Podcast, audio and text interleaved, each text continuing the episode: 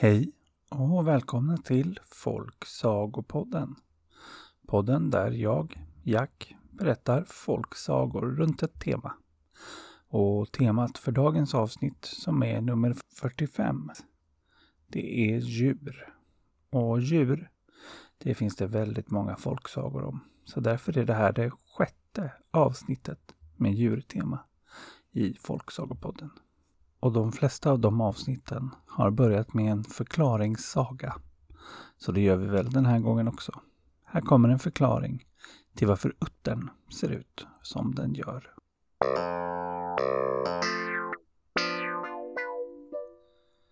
Det var en gång, för mycket, mycket länge sedan, när havets och landets ande höll på att dela upp vilka djur som skulle tillhöra vem. Ja, de delade upp djuren mellan sig. Havets ande tog fiskarna. Landets ande tog fåglarna. Havets ande tog valarna. Landets ande tog korna. Havets ande tog hajarna. Landets ande tog hästarna. Så där höll de på. Och till slut hade de delat upp varenda litet djur. Utom ett. Ett litet, runt och hårigt djur. Och båda ville ha det. Så landens ande högg tag i frambenen medan havets ande drog tag i bakbenen. Och så började de dra och dra. Och snart tappade havets ande nästan taget, men då fick han tag i den korta, korta svansen istället och fortsatte dra och djuret blev längre och längre och svansen blev längre och längre. Till slut så var det ett ganska avlångt djur. När det från början varit ett ganska runt litet djur. Nej, nu får ni sluta. Jag kan väl tillhöra er båda, sa djuret till slut. Som inte ville bli dragen i längre. Och så blev det. Och därför är det så, än idag, att uttern lever delvis i vattnet och delvis på land.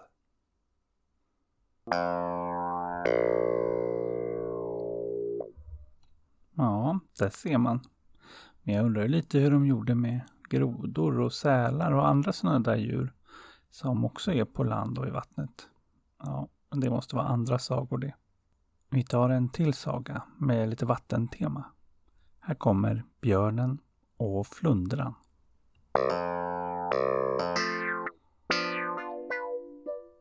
Det var en gång en flundra som låg alldeles vid ytan och solade sig en fin dag.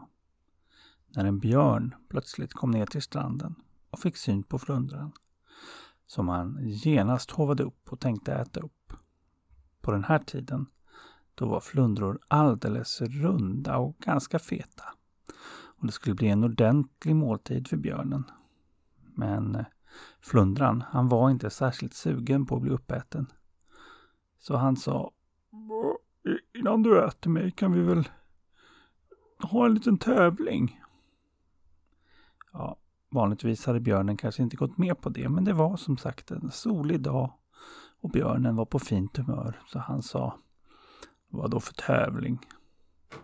Jo, men jag tänker att vi kan ju tävla om vem som är starkast. Och då skrattade björnen gott. Ho, ho, ho. Jag som är så mycket större än dig. Det är klart jag är starkast, sa han. Jo, sa flundran. Men jag tänkte inte starkast på det sättet. Jag tänkte starkast att klara sig där man inte ska vara. Ja, nu är ju jag på land och här ska inte jag vara. Så kan vi se hur länge jag klarar mig här. Samtidigt som vi ser hur länge du klarar dig under vattnet, där du inte ska vara. Ja, björnen tyckte att det lät lite spännande. En tävling är alltid kul. Så han gick med på det. Och så hoppade han ner i vattnet och dök ner. Och så höll han andan. Och först gick det ganska bra, men ju längre han varit där nere, ju jobbigare blev det. Och jobbigare och jobbigare och till slut kunde han inte hålla andan längre. Och han var tvungen att ta sig upp. Men han tänkte att så där länge har nog inte flundran klarat, så det är nog en vinst för mig ändå. Och så gick han upp på stranden men där låg flundran och splattlade lika glatt som han gjort när björnen dykt ner. Och då förstod björnen att han förlorat. Och då blev han så arg så han smällde till flundran så den flög ner i vattnet.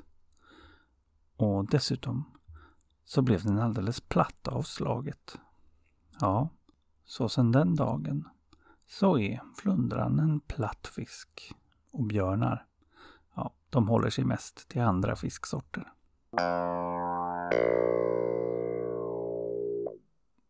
Så kan det gå när man ger sig på att tävla i något som man inte är så bra på.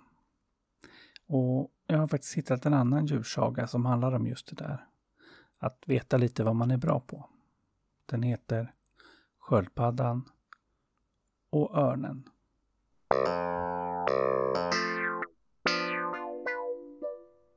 Det var en gång en sköldpadda som så gärna ville lära sig att flyga. Så varje dag så övade han.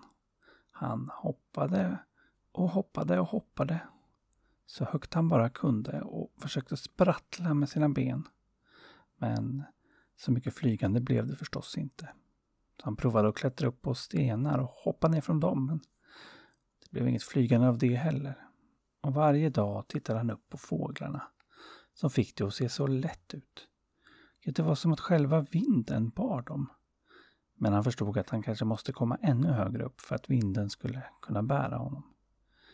Men det lyckades han inte med med bara sina hopp. Men så en dag landade örnen bredvid honom och frågade vad han gjorde. Jag övar på att flyga, sa han. Kan inte du lära mig hur man gör? Men örnen sa att det var nog inget för sköldpaddan. Han skulle nog hålla sig till att gå och simma, som han gjorde så bra. Men sköldpaddan gav sig inte. Han tjatade och tjatade och tjatade. Snälla, du kan väl bara ta med mig upp, jag lovar att jag säkert redan kan flyga för jag har övat så mycket. Om du bara lyfter upp mig så kommer säkert vinden att göra resten. Och till slut så hade han faktiskt lyckats övertyga örnen som tog tag i sköldpaddan och lyfte upp honom. Högt, högt, högt upp flög han med sköldpaddan i sina klor. Tills sköldpaddan kände att nu är vi högt upp nog. Nu, nu kan du släppa mig. Jag lovar, nu kommer jag kunna flyga. Men du kanske kan ge mig lite tips på vägen också. Okej, okay, sa örnen och släppte taget. Men några tips hann han inte ge sköldpaddan. Som ramlade ner på marken och sprack. Ja, han skulle ha hållit sig till det han var bra på.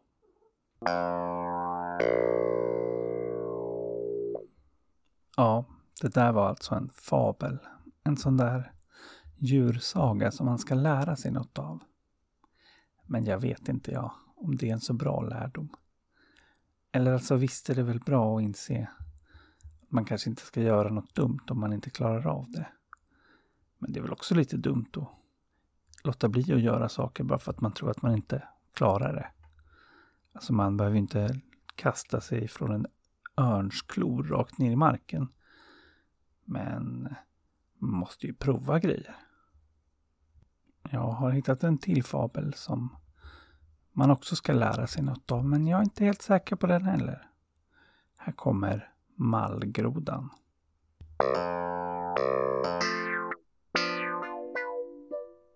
Det var en gång en tjur som råkade gå vilse när han var ute på bete. Så han hamnade alldeles ute i sankmarkerna där det var alldeles blött. Och där klev han nästan på en groda. Men som tur var för grodan så hann den hoppa undan. Och som tur var för tjuren så hittade den snart tillbaka till ängen igen. Men grodan, den var alldeles förskräckt. Inte bara för att den nästan blivit nedtrampad, utan för att den aldrig hade sett ett sådär stort djur förut. Vad var det för något? Grodan såg mest andra grodor, en och annan padda. Ja, kanske någon orm och lite fåglar. Men någon sån där bjässe, nej, det visste han inte ens fanns. Och han visste precis vem han ville berätta det för. Mallgrodan. Ja, mallgrodan var den skrytigaste och malligaste av alla grodor där i sankmarken. Och grodan tänkte att nu ska jag nog få tyst på den där malliga grodan, för han har aldrig sett något så här stort. Det ger jag mig på. Så han begav sig till mallgrodan och sa Mallgrodan, jag har sett det största djuret du någonsin sett. Ja, sa mallgrodan, det tror jag så mycket jag vill på. Jag är nämligen ganska säker på att jag är det största djuret som finns här i skogen. Nej du, sa grodan. För den här, han var så stor så du kan inte ens tänka dig hur stor han var. Jaså, sa mallgrodan. Var han kanske så här stor? sa han. Och så blåste han upp sina kinder så där som grodor kan och blev mycket större än han var innan. Men såklart inte ens i närheten så stor som en tjur. Nej du, sa grodan. Mycket större var han. Jaså du, sa mallgrodan. Som såklart inte tålde att någon skulle vara större än han själv. Så han blåste upp kinderna igen ännu större så de blev alldeles, alldeles spädda. Så här stor då, eller? Frågade han lite kvävt. Men han var ju såklart fortfarande inte ens i närheten så stor som en hel tjur. Nej, mallgrodan, han var större än dig. Du får bara inse det, försökte grodan. Men mallgrodan, han tänkte inte inse något sånt. Utan han tog det djupaste andetaget han någonsin tagit och så blåste han upp sig tills han var alldeles klotrund och så spänd. Så spänd, så spänd. Då? frågade han. Men den andra grodan bara skakade på huvudet. Så då tog mallgrodan andetag in till. Men ändå sprack han. Ja, så går det när man försöker göra sig större än vad man är.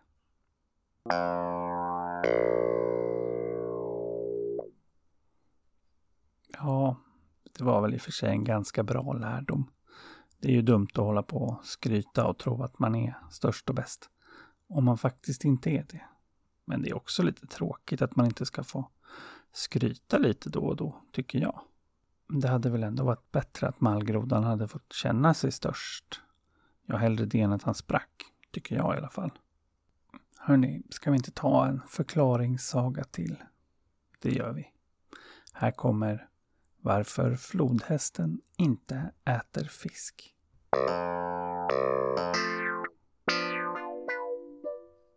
En gång för mycket, mycket länge sedan så bestämde skaparen vart alla djuren skulle höra hemma. Alla djur blev tilldelade en plats. Fåglarna fick himlen, fiskarna fick vattnet och djuren de fick olika delar av landet. Och de allra flesta var nöjda. Men eh, en som inte var helt nöjd, det var flodhästen. Eller ja, så hette den inte på den tiden. Jag vet inte riktigt vad den hette då, men det var inte flodhästen i alla fall. För den var på land på den tiden. Och precis som det är nu så var det i länder där det är väldigt, väldigt varmt. Och det fick flodhästen att svettas en hel massa. Och han såg hur djuren som hade blivit tilldelade att vara i vattnet verkade ha det så härligt. Det såg så svalt och skönt ut där att han bestämde sig för att fråga skaparen om han inte kunde få vara i vattnet han också. Men eh, när alla fiskar och de andra djuren i vattnet fick höra om det blev de alldeles skräckslagna. De såg ju nämligen vilken jättestor mun flodhästen hade. Inte kunde flodhästen vara här nere i vattnet och skulle han äta upp alla fiskarna. Skulle äta upp oss allihop. Så de bestämde sig för att också bege sig till skaparen och försöka stoppa flodhästen från att få flytta ner i vattnet. Ja, så skaparen fick lyssna på flodhästen som så gärna ville komma ner i vattnet och svalka sig. Men han fick också lyssna på fiskarna och de andra djuren i vattnet som inte så gärna ville bli uppätna av den där jättestora munnen. Mm, skaparen fick allt tänka efter ordentligt. Så det gjorde skaparen. Och till slut kom ett beslut. Flodhästen skulle få flytta ner i vattnet på ett villkor. Att han aldrig fick äta fisk utan bara de växter som växte där nere. Och det sa flodhästen glatt ja till, bara han fick komma ner och svalka sig. Och det är därför som flodhästen än idag lever i vattnet och aldrig äter en fisk.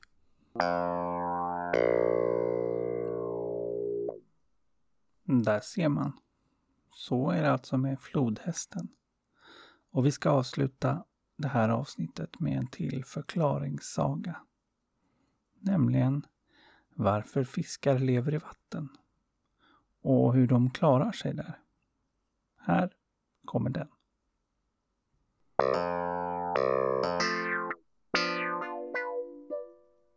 Det var en gång, för mycket länge sedan. På den tiden då fiskar fortfarande levde på land. Ja, de hade fötter och armar precis som oss. Och de levde på att jaga. De rörde sig precis som de gör nu i vattnet, oftast i stora stim.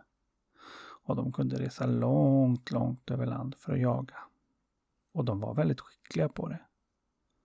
Och en gång hade fiskarna gett sig ut långt ut i vildmarken, ut på en lång klippa, för att jaga. När det började bli sent och de bestämde sig för att slå läger. Så det gjorde de alldeles vid kanten på klippan, från vilken det var ett långt stup ner till havet. Och det var fortfarande varmt av solen som lyst på dagen och de la sig för att vila. Trötta men nöjda. Och torsknyllet som var den skickligaste på att tända en eld. Han gjorde upp en brasa och trots att det blev kallare ju mörkare det blev så var de fortfarande värmda av brasan. Och där låg de och utbytte rövarhistorier sådär som jägare gör. När det plötsligt började regna. Mycket regn kom det och fort, stora droppar som började släcka elden. Och nu var det kallt och blött. Och har ni någon gång varit ute i vildmarken så vet ni att man inte vill vara utan eld där. I alla fall inte lång tid. Så Torsknylle fick återigen försöka att få igång en eld. Och de andra fiskarna fick hjälpa till och hämta ved och pinnar och försöka skapa lä så att det inte blåste på elden. Eller flytta på sig så vinden kunde hjälpa elden att få fart. Ja, länge fick Torsknylle hålla på. Och många andra fiskar försökte också hjälpa till. Gädda och flundra och haj och ja, till och med clownfisk men då blev det mer cirkus av alltihopa. Och ett tag såg det faktiskt ut som att de inte skulle få ihop någon ny brasa. Men Torsknylle, han var lite magisk och med hjälp av magin så fick han igång en värmande brasa och de kunde återigen lägga sig ner för att ta det lugnt trodde de. För plötsligt så kom en kastvind och blåste rakt på elden så att den flög emot dem där de låg på klippan och vilade sig. Och utan att tänka sig för så flydde alla fiskarna bort från elden. Rakt över klippkanten. Ner i vattnet. Oh, det var kallt i vattnet och de kunde inte ta sig upp för klippan var så brant. Vad skulle de göra? De blev ju riktigt rädda att de skulle frysa ihjäl eller drunkna där men så när de hade varit i ett tag började de plötsligt känna att det var inte så kallt. Det var ganska behagligt. Det var nämligen så att Torsknylles magiska eld hade blåst med dem ner i vattnet och fortsatte att värma dem där de var. Och om du någon gång har hoppat i vattnet och känt att det är jättekallt så har du kanske också efter en stund känt Torsknylles magiska eld som gjort att det inte känns så där kallt längre utan börjar bli riktigt skönt att vara i vattnet. Så skönt att man inte vill gå upp alls. Och efter ett tag så kände fiskarna precis det. Och så blev de kvar där. Och deras armar och ben, ja, de behövdes ju inte längre utan blev till fenor istället. Och där har de stannat, sedan dess. Och där har också Torsknylles eld stannat. Och värmt upp vattnet. Så att det är riktigt skönt att vara i när man har varit det ett tag. Mhm, så det är så det funkar. Jag har ju alltid tänkt att det är för att kroppen vänjer sig och att det känns mindre kallt. Men när jag tänker efter så känns ju en magisk eld från en fisk med ben och armar för en massa, massa år sedan mycket mer logiskt. Eller? Ja, hörni, det är dags att avsluta det här djuravsnittet. Och innan vi avslutar så vill jag påminna om att ni gärna får följa oss på Facebook eller Instagram eller Twitter. Eller varför inte Youtube? Folksagopodden heter jag på alla ställen. Och tipsa gärna en vän eller en släkting eller en kollega eller skolkamrat eller vem det nu kan vara om podden. Om ni tror att de skulle gilla den. Eller varför inte själva prova och berätta en saga för någon. Och så tack till er som lyssnat. Och tack till Anna, Elin, Viktor och så MC Snack som har gjort musiken. Och till nästa gång. Lev lyckliga i alla era dagar.